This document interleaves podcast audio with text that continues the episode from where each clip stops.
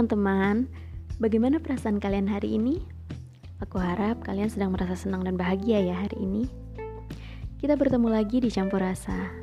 Kali ini adalah episode pertama dari podcast ini. Sejujurnya, aku masih belum tahu sih apa yang ingin aku bahas bersama kalian di sini. Oke deh, berbicara tentang perasaan, kali ini aku ingin bercerita tentang satu buah perasaan, yaitu takut. Apakah teman-teman pernah mengalami yang namanya takut atau ketakutan? Aku sih yakin kalian pasti pernah merasakannya. Di salah satu artikel mengatakan bahwa rasa takut adalah emosi alami yang kuat dan memicu fight or flight dari tubuh. Ketika merasa ngeri, seseorang menjadi lebih waspada akan kemungkinan adanya ancaman atau bahaya. Ancaman yang bersifat fisik maupun psikologis sama-sama bisa memicu rasa takut.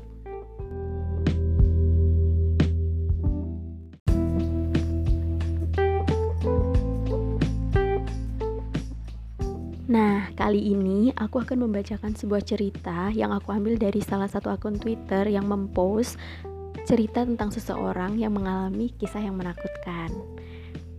Kalian pasti penasaran kan ceritanya seperti apa?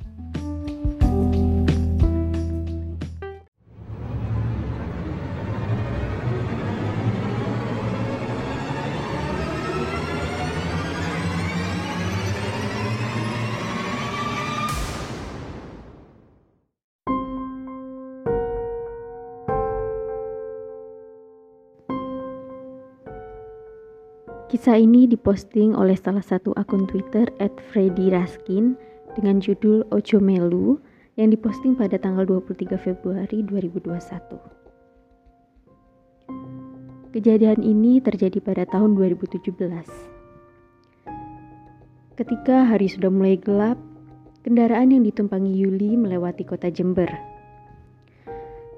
Sebelum tengah malam, ia menargetkan bisa sampai di pusat kota Malang kalau harus melewati jalan biasanya, kemungkinan lepas tengah malam, dia baru sampai di kota tujuan.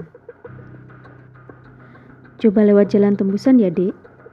Mas Anto yang duduk di kursi kemudi menawari Yuli agar bisa mempersingkat jalur. Karena kurang paham dengan rute jalan, Yuli hanya mengangguk saja. Di sebelahnya, Ricky, anak mereka, sedang tertidur pulas. Bocah itu sepertinya memang sudah menahan kantuk sejak berangkat. Jalanan aspal yang awalnya ramai kini kian mendadak sepi. Mobil yang dikendarai Mas Anto kini hanya tinggal beriringan dengan sebuah mobil Panther di depannya. Sampai di sebuah persimpangan, mobil Panther itu memilih berbelok ke kanan, sedang Mas Anto membanting setir ke arah kiri. Kata temanku lewat sini, Dek. Mas Anto kembali menjawab sambil melirik keluar jendela yang mulai gelap. Yuli menjawab pelan lalu melirik keluar jendela. Aspal mulai menciut. Kini hanya seukuran satu mobil saja. Pepohonan Tanjung melambai-lambai di sepanjang jalan. Sekitar lima menit berjalan, suasana jalan terasa semakin gelap. Tak ada satupun kendaraan yang berpapasan dengan mobil Mas Anto. Mata Yuli nyaris tak bisa menangkap apa pun selain jalanan yang disinari lampu mobil. Tiba-tiba, tampak sebuah bangunan bercahaya di depan mereka. Semakin dekat, terlihat ternyata itu adalah sebuah bangunan masjid. Dek, aku istirahat sebentar ya. Gak kuat, ngantuk, kata Mas Anto. Ya udah Mas, aku mau sekalian sholat sama kamar mandi, sahut Yuli. Mobil pun kemudian menepi. Ada sebuah bangunan mirip aula kecil Bangunan itu ada tepat di pinggir jalan. Masjid yang tadi terlihat berada sekitar 50 meter di belakang aula. Mas Anto langsung turun dari mobil Panther lalu merebahkan badan di dalam bangunan aula setengah jadi itu. Ricky masih terlelap di jok belakang. Yuli kemudian turun dari mobil. Sebelum turun, Yuli mendengar sayup-sayup suara orang sedang berbincang-bincang. Ia mengira ada banyak orang yang sedang berkumpul atau mengaji di masjid. Yuli lalu menyusuri jalan kecil yang ada di samping aula. Pelan-pelan dilewatinya setapak kecil yang basah. Sambil berjalan, Yuli melihat ke kanan dan ke kiri. Nyaris tidak ada rumah sama sekali. Sejauh mata memandang hanya gelap yang terlihat. Yuli membatin, siapa yang akan sholat di masjid jika tidak ada satu rumah warga pun yang terlihat? Begitu sampai di depan masjid, Yuli tidak melihat siapa pun. Masjid itu kosong, hanya cahaya lampu berwarna kuning telur yang menerangi. Yuli mengelilingi masjid tapi tak menemukan satupun orang di bangunan bercat putih itu. Yuli lalu pergi menuju kamar mandi masjid yang ada di dekat sungai kecil di samping masjid. Tidak ada lampu penerangan di sana, hanya sedikit pantulan cahaya dari masjid. Yuli ingin mencuci muka dan buang air kecil di sana.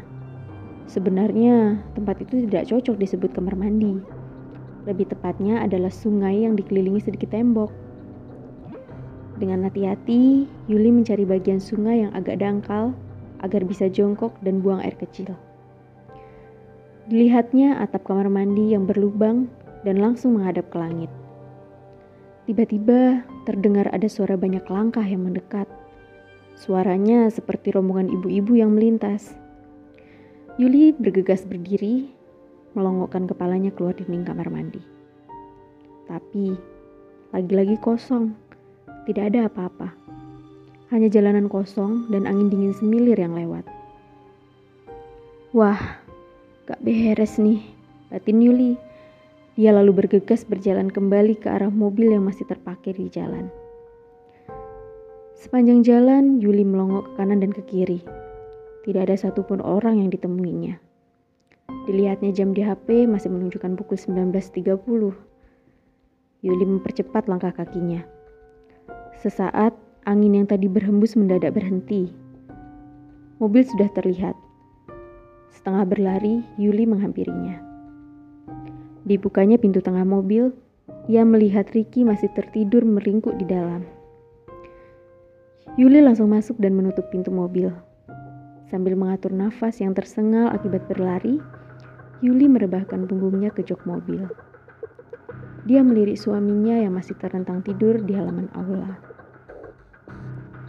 Yuli berniat membangunkan suaminya setengah jam lagi. Yuli tak berani melihat ke sisi lain. Semua memang tampak gelap. Tapi seolah ada yang mengawasi mereka bertiga dari berbagai sudut. Yuli memilih memindahkan pandangannya ke langit-langit mobil. Rasa kantuk tiba-tiba menyerang. Dua kali menguap, Yuli sudah terbawa ke alam mimpi. Dia seolah tak bisa melawan rasa kantuk yang mendadak muncul itu. Dalam tidurnya, Yuli kembali mendengar suara keramaian. Mirip suara yang dia dengarkan sesaat setelah mobilnya berhenti.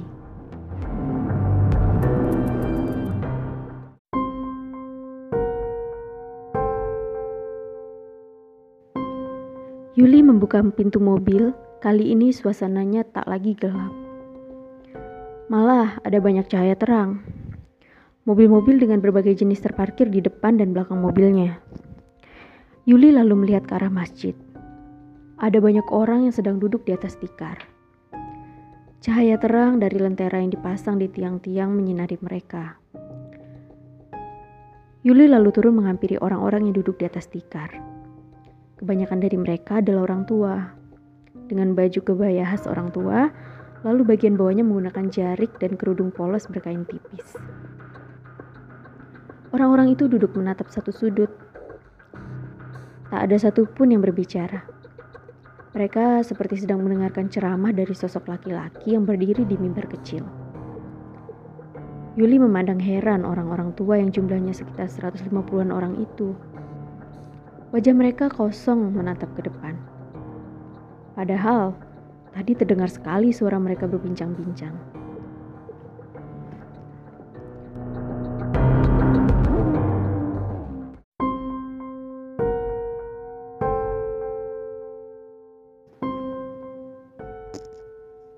Tiba-tiba, Nduk, Yuli menoleh kaget ke belakang. Ternyata ada dua orang wanita tua yang sudah berdiri di belakangnya. Nggih, Bu. Wonten nopo? Iya, Bu, ada apa? Jawab Yuli gagap. Awakmu kate neng di? Kau mau ke mana? Wanita tua yang berambutnya digerai bertanya kepada Yuli. Baditing Malang, Mbah. Mau ke Malang, Mbah. Yuli berusaha kuat menjawab. Aku melu yo. Aku ikut ya. Kini wanita tua yang berkerudung yang berbicara. Yuli mulai merasa tak nyaman. Ada hawa tidak enak yang dia rasakan ketika dua orang tua itu berbicara. Boten, Mbah. Mobilnya pun sempit. Tidak, Mbah. Kendaraannya sudah sempit. Kali ini Yuli perlahan berjalan mundur. Dipercepatnya langkahnya kembali menuju mobil. Dua orang wanita tua itu menyeringai menatap Yuli yang berjalan mundur ketakutan. Barisan gigi hitamnya terlihat jelas seperti mengetahui ketakutan Yuli. Di belakang dua orang itu, ratusan orang tua lainnya tiba-tiba sudah dalam keadaan berdiri dan melotot ke arah Yuli. Bayangan orang-orang tua itu seolah terus mengejar Yuli langsung melompat masuk ke dalam mobil. Ditutupnya rapat-rapat pintu mobil dan dilihatnya Ricky yang masih tidur meringkuk. Saat mata Yuli menoleh ke jendela di samping Ricky, dia melihat nenek berambut panjang sudah berdiri di sana. Mulutnya seolah memberi isyarat, "Aku melu." Seketika Yuli menjerit kencang Dipejamkan matanya sambil menutup telinga. Dan ternyata kejadian itu hanyalah mimpi. Yuli terbangun dengan keringat membasahi punggungnya. Ricky masih tidur di sebelahnya. Yuli bergegas turun, dia berlari ke aula kecil tempat Mas Anto tidur. Dibangunkannya suaminya agar segera melanjutkan perjalanan. Ayo mas, kita lanjut jalan. Perasaanku gak enak. Ujar Yuli. Mas Anto terlihat bingung. Dia langsung duduk sambil mengembalikan kesadarannya. Yuli mengamati ruang aula kecil yang digunakan Mas Anto tidur. Bangunannya setengah jadi, ada bagian dinding belakang yang tampak belum utuh. Di atasnya ada sebuah bungkusan janur yang berisi tangkai-tangkai padi.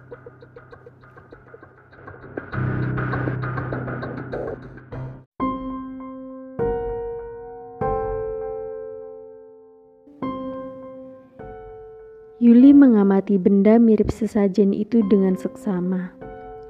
Di bawahnya ada ceceran bunga mawar segar yang tampak seperti baru rontok dari bunganya. Setelah kesadarannya cukup pulih, Mas Anto langsung berdiri. Dikeluarkannya HP dari sakunya, lalu menyalakan senter.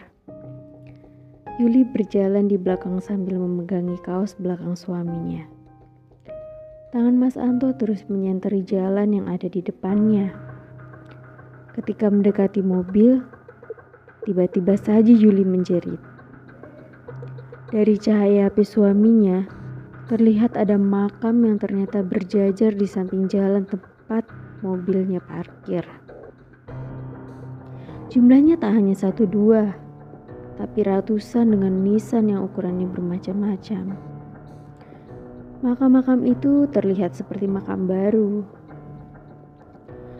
Melihat pemandangan itu, Mas Anto tampak ikut khawatir. Dia merasa ada sesuatu yang tidak beres dengan tempat itu. Tanpa berbicara, ditariknya tangan Yuli agar segera bergegas masuk ke dalam mobil. Mas Anto langsung menghidupkan mesin mobil dan Yuli memilih duduk di belakang. Ternyata Rizky sudah bangun dalam posisi duduk seperti anak kebingungan. Wajahnya menatap bingung keluar jendela. Yuli mendekati Rizky, lalu berusaha menutup jendela mobil di sampingnya yang terbuka separuh. Du. Yuli mendongak mendengar seperti ada yang memanggilnya. Aku melu, kata suara itu lagi. Yuli tersentak mendengar suara itu. Matanya melihat nenek yang menggunakan kerudung sedang berdiri sambil tersenyum di balik jendela. Mulut Yuli ternganga kaku, matanya menatap lekat wanita yang sempat muncul dalam mimpinya.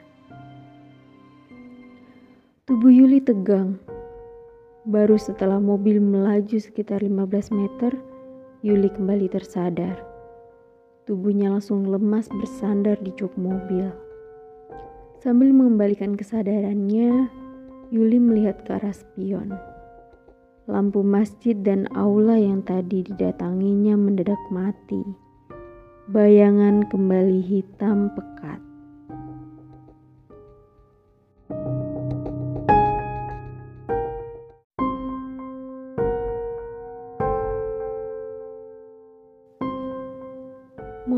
Terus melaju sampai setengah jam lamanya. Anehnya, Yuli tak melihat sedikit pun penampakan kampung atau permukiman. Hanya deretan pohon cemara gunung yang berdiri rapat. Lalu, siapa yang sholat di sana? Batin Yuli. 15 menit berselang, jalanan gelap panjang itu tak kunjung berujung. Mas Anto tampak mulai membaca ayat-ayat suci. Sejak keluar dari aula, Mas Anto tak mengeluarkan satu patah kata pun. Yuli mengikuti bacaan-bacaan yang dilantunkan Mas Anto. Sepuluh menit kemudian baru tampak ada cahaya di depan. Mas Anto menancap gas mobil dengan kencang. Rupanya ada persimpangan jalan. Begitu sampai di jalan besar, Yuli dan Mas Anto terkejut. Jalan yang mereka tuju adalah jalan pertama yang mereka lalui.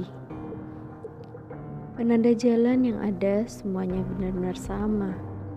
Tanpa pikir panjang, Mas Anto mengambil jalur kiri. Dia memilih menggunakan jalur reguler yang memang biasa digunakan untuk menuju kota Malang. Di tengah jalan, keterkejutan mereka berdua sepertinya belum selesai. Tak sengaja, Mas Anto mendahului sebuah mobil Panther. Ketika berada di sebelah mobil itu, Yuli mengamati kendaraan itu lebih dekat. Ternyata, mobil itu adalah kendaraan yang sama dengan yang sebelumnya sempat berada di depannya ketika akan memilih jalur pintas di awal perjalanan.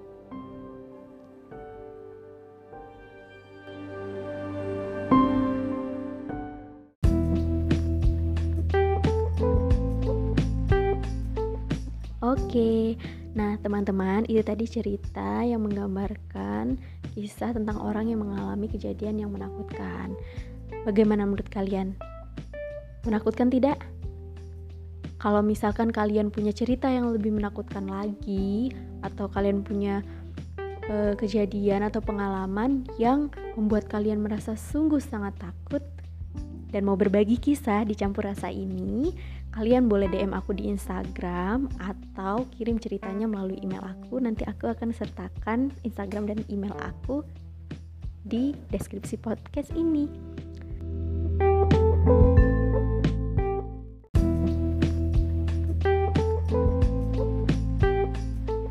Terima kasih untuk teman-teman yang sudah berkunjung dan mendengarkan podcast Campur Rasa. Sampai jumpa di episode-episode selanjutnya yang pastinya akan memberikan banyak rasa. Sampai jumpa teman-teman.